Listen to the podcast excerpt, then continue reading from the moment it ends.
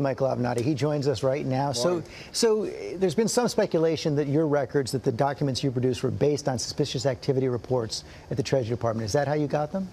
I'm not going to get into how we got the information, but what I will say is, George, we stand behind it 100%. As of this morning, the New York Times has confirmed the accuracy of what we released.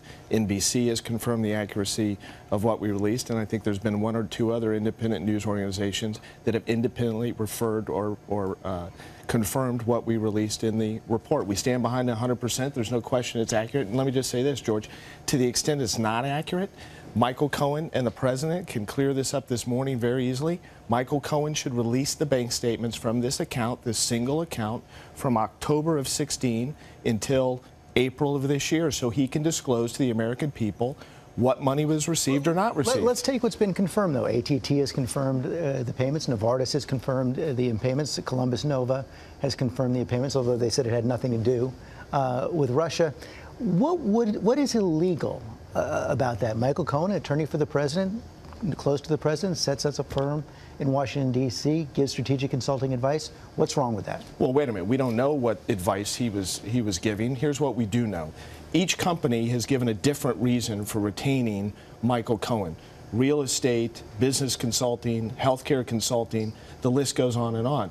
Michael Again, Cohen, but nothing wrong with any well, of that. Well, correct? no, maybe no, maybe there may in fact be something wrong with what it would for that the be? for the following reason: he's not a registered lobbyist. He hasn't made required disclosures relating to lobbying activities. Depending on the fact, or if well, he AT&T said he wasn't lobbying. They, they didn't hire him to lobby. Well, what they hire him for then? It, it's, it's unclear, right? Clearly, it's unclear. In fact, the more you dig, the more stories we hear from these companies.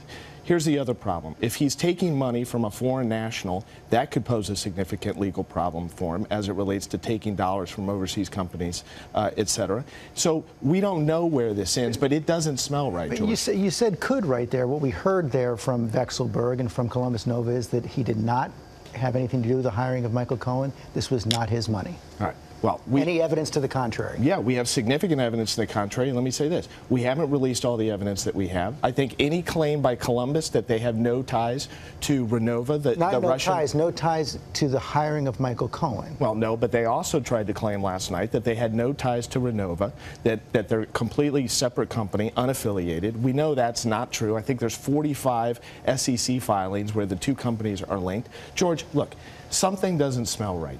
And if it's above board and there's no improper conduct, Michael Cohen should release the bank statements and the bank records for the American people to see. And if we're wrong, we're wrong. But, George, we're not wrong. In, in, your first tweet yesterday, you also raised the possibility that these Columbus Nova payments were somehow reimbursement for the Stormy Daniels payment. That's speculation, correct?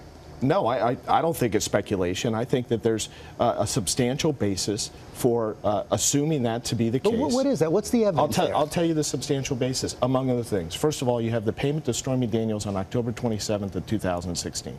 To the best of our knowledge, there was very little, uh, if any, income that came into that account before the first uh, Nova payment or deposit in January of 2017. Yeah, but the intervening the event, first... here, here's the, the counter possibility. The intervening event is the election of President Trump. Michael Cohen sees a business opportunity there. That could easily have nothing at all to do with the Stormy Daniels payments. Let, let them disclose the records, George. I mean, they have the records in their possession. If there's nothing to hide, then why do they continue to hide this information, hide the involvement? I mean, look, the president ran on this campaign of draining the swamp, that lobbyists were not going to be involved, special interests were not going to be involved, et cetera. Now you have the right hand of the president, right hand of Mr. Trump, in January of 2017, all of a sudden starts taking all of this money from all of these multinational corporations for God knows what. And the American people deserve to know what it was for. But right now, you can't say what it was for, and you have no evidence of a crime? Well, it's not our job to prosecute Michael Cohen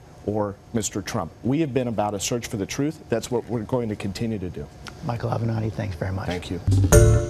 Hi, everyone. George Stephanopoulos here. Thanks for checking out the ABC News YouTube channel. If you'd like to get more videos, show highlights, and watch live event coverage, click on the right over here to subscribe to our channel. And don't forget to download the ABC News app for breaking news alerts. Thanks for watching.